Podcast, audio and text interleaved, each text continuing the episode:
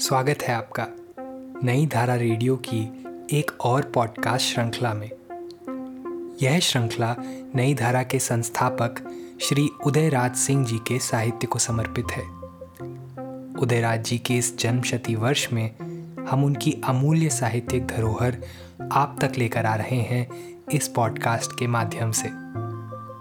सुनना न भूलें, आने वाले कुछ हफ्तों तक नई धारा रेडियो पर।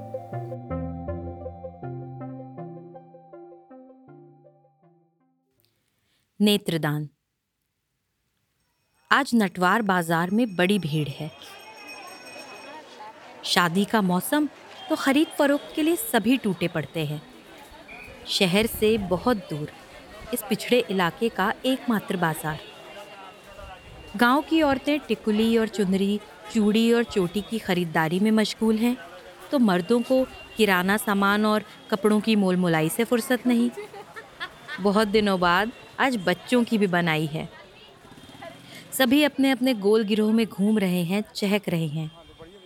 कोई माँ का आंचल खींचते, लेमन जूस खरीदने को ललक मचल रहा है तो कोई चरखी पर चक्कर लगाने के लिए अपने पिता के सिर पर सवार है।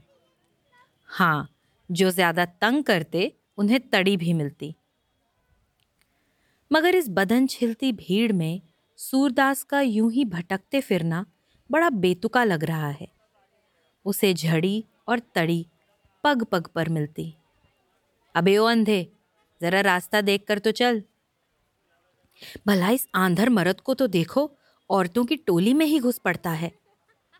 देखो सूरदास, तुम अपनी हरकतों से बाज नहीं आओगे तो एक घूसा जमा दूँगा। बस, सारी हेकड़ी भूल जाएगी। लालची कहीं का। आज बाज़ार का ही दिन तुमने भीख मांगने को चुना है? अरे किसी दूसरे दिन आते यहाँ तो खड़े होने की भी जगह नहीं है। और तुम हो कि लाठी टेकते हुए सभी से टकराते चलते हो। अरे, जरा औरतों पर भी तो ख्याल रखो। बाबा, मैं अंधा किस्मत का मारा। यदि आँखें रहती और पहचान पाता तो इस तरह टकराता। मुझे माफ़ करना, मैं अंधा जो ठहरा। बच्चे उससे ठिठोली करने पर तुले हैं। उसकी लाठी छीन कर भाग जाते हैं और वो बेचारा निस्सहाय हाथ फैलाकर टटोलता हुआ आगे बढ़ता। उस भीड़ भाड़ में उसके हाथ किसी से टकरा जाते तो फिर कुछ न पूछिए, उसके साथ पुष्ट तर जाते। कोई उस पर रहम नहीं खाता, जैसे जैसे वो कोई तमाशे की वस्तु हो। अरे भाई, क्यों परेशान हो रहे हो? इस भीड़ में तुम पैसे नहीं फटकार ही पाओगे। भले आदमी की तरह शिवालय में एक तारा लेकर बैठ जाओ और चादर बिछा दो। कोई दयावान ऊपर से निकलेगा तो कुछ पैसे उस चादर में फेंक देगा। भला इस तरह दर दर ठोकर खाने से क्या फ़ायदा? फिर किसी दर्दमंद ने उसका हाथ पकड़कर उसे शिवालय तक पहुँचा दिया और वो वहीं जमकर छेड़ बैठा कबीर की वही चिर परिचित कड़ी। झीनी झीनी, बीनी चदरिया। सूरदास के गले में माधुर्य की कमी नहीं है। जनजात अंधे के जीने का एकमात्र साधन भी तो यही है। यदि उसमें यह माधुर्य या आकर्षण नहीं रहता तो वो आज कहीं का ना रहता।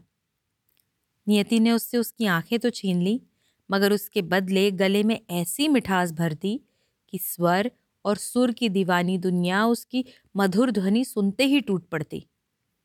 फिर तो भजन गान की तल्लीनता में वो अपनी सुध बुध खो बैठता और उसकी चादर रिजकारियों से भर जाती। आज भी वही हुआ। दर दर ठोकरें खाने वाला सूरदास जब एक तारा लेकर बैठ गया तो और दिनों की तरह आज भी भीड़ उमड़ चली। उसकी चादर रिजकारियों से भरने लगी।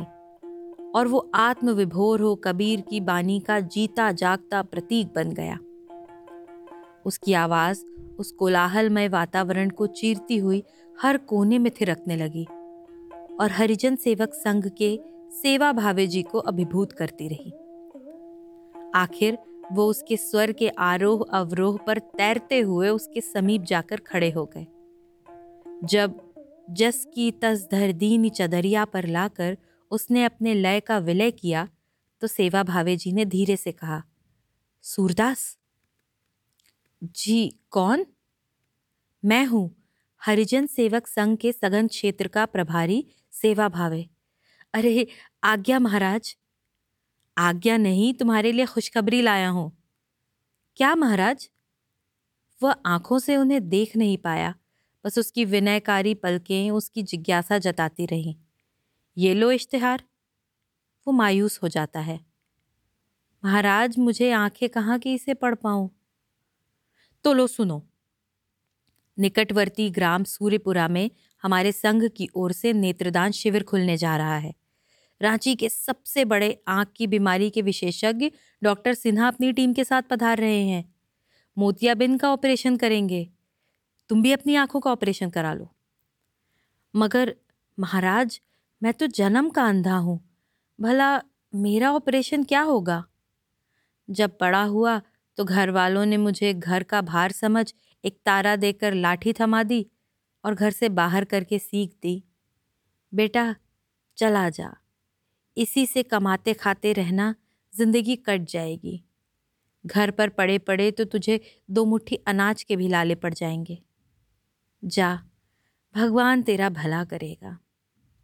तो महाराज, आज तक भगवान भला करता रहा, आगे भी वही करेगा। एक गहरी निराशा की घटा ने उसे घेर लिया। नहीं नहीं सूरदास, इतने निराश ना हो। आँख की हर बीमारी का इलाज होगा। घर पर खबर तो भेजो। किसी एक साथी के साथ अगले इतवार को हमारे शिविर में पहुँच जाओ। भोजन हम देंगे, ओढ़ने का सामान तुम लेते आना। अभी तुम्हारी उम्र ही कितनी है? भगवान चाहेगा तो तुम्हारी आँखों में रोशनी अवश्य लौट आएगी। नियति की मार से आज विज्ञान ही बचा पाता है। हिम्मत ना हारो। भावे जी इश्तिहार बांटते हुए भीड़ में खो गए और सूरदास आशा और निराशा के थपेड़ों में डूबता उबरता रहा। सूर्यपुरा स्कूल में नेत्रदान शिविर का आयोजन संघ द्वारा किया गया है। एक कमरे में ऑपरेशन थिएटर सजाया गया है। ब्लॉक के फैमिली प्लानिंग सेंटर तथा स्थानीय अस्पताल से शल्य चिकित्सा संबंधी सारे सामान जुटाए गए हैं। स्टोव पर कैंची, छुरी आदि को उबाला जा रहा है। बगल में तीन कमरों में मरीजों के सोने के लिए पुआल बिछा दिया गया है। स्कूल के हॉल में चिकित्सक मरीजों की जाँच पड़ताल कर रहे हैं। इस गरीब अंचल में नेत्रदान शिविर का आयोजन कभी नहीं हुआ था। पहली बार जो शिविर खुला है तो मरीजों का तांता बध गया। संघ के राज संगठन महोदय मरीजों को कार्ड देते देते परेशान हो गए हैं। चिकित्सक भी इतनी गरीबी और मरीजों की इतनी बड़ी संख्या देखकर अचंभित हैं। बड़े बड़े शहरों में रहने वाले चिकित्सक इतने बेशुमार मरीजों को देखकर घबरा से गए हैं। मरीजों को वे स्कूल के बालचरों यानी स्काउट्स के सहारे तीन पंक्ति में बिठा रहे हैं। एक, जिन्हें केवल चश्मा देना है। दो, जिन्हें आँख में सिर्फ़ दवा डालनी है। और तीन, जिनका ऑपरेशन होगा जैसे ग्लूकोमा, मोतियाबिंद, नाखूना इत्यादि के मरीज़। इसी भीड़ में भावे जी को खोजता हुआ एक तारा लिए सूरदास भी पहुँच गया। साथ में उसके बूढ़े पिता थे। भाभी जी की आवाज़ सुनते ही वो जोरों से चिल्लाया, महाराज, मैं आ गया। मैंने भावे जी से पूछा, ये कौन मरीज़ है? मंत्री जी, ये बलिया का सूरदास है। जन्म का अंधा, बड़ी उम्मीद लेकर आया है। मैं निराश हो गया, भला इसका क्या होगा? मगर अपनी निराशा की भावना को दबाते हुए मैंने कहा, सूरदास, घबराओ नहीं। भगवान पर भरोसा रखो। शायद तुम्हारी और तुम्हारे बूढ़े बाप की वो सुन ले। मैं तुम्हें डॉक्टर से अभी मिलवाता हूँ।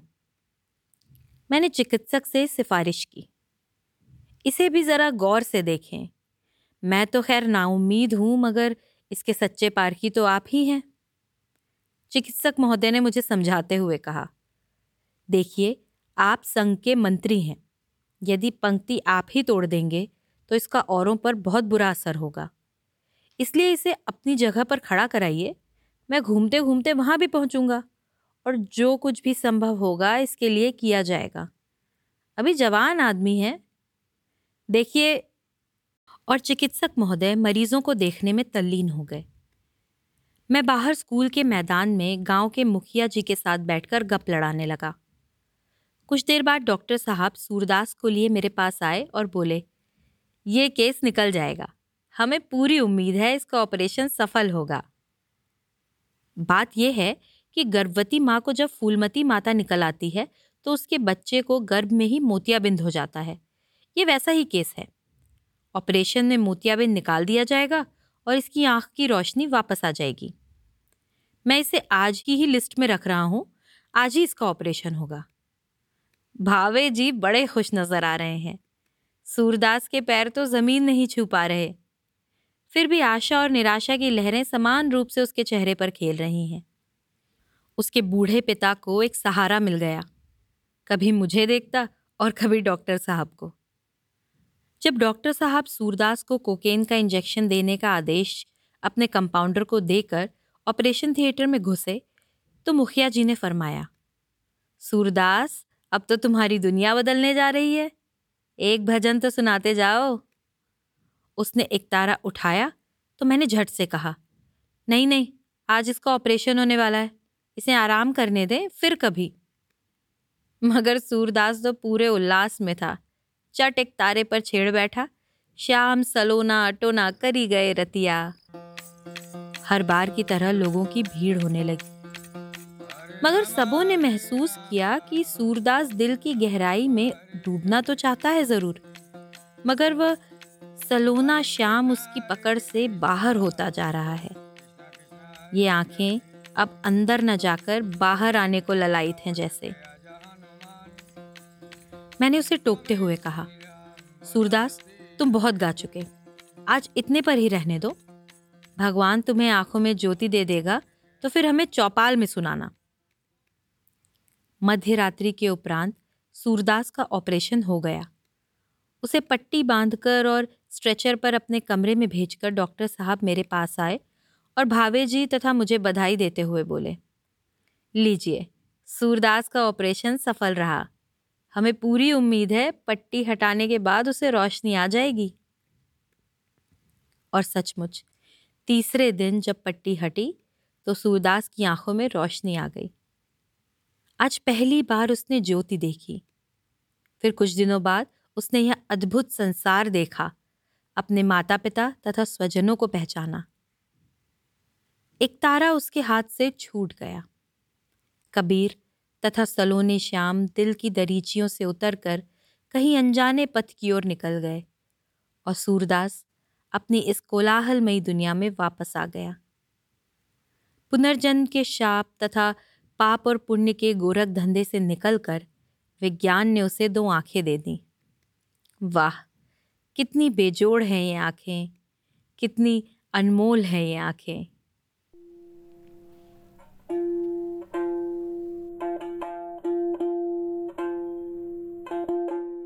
इस पॉडकास्ट को सुनने के लिए आपका धन्यवाद। हम आशा करते हैं कि हमारी ये प्रस्तुति आपको ज़रूर पसंद आई होगी। अन्य पॉडकास्ट्स वीडियो इंटरव्यूज़ आदि के लिए नई धारा को सभी सोशल मीडिया प्लेटफॉर्म्स पर फॉलो करें।